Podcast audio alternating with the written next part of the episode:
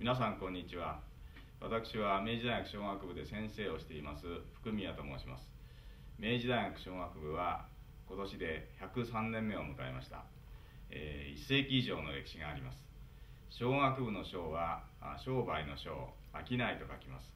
えー、小学部では、えー、物やお金の動きを勉強する場所になります。小学部はあそうしたお金や物の動きをどうやったら活発にできるかを考える場所です。明治大学小学部では連携ということを考えています。連携というのは地域と地域そして人と人とのつながりの中で大学がつなぎ目になって、えー、お互いの良いところを伸ばしそしてお互いの弱いところを補い合うそういう活動です。今回連携の一つの試みとして小学部キッズというプログラムを始めました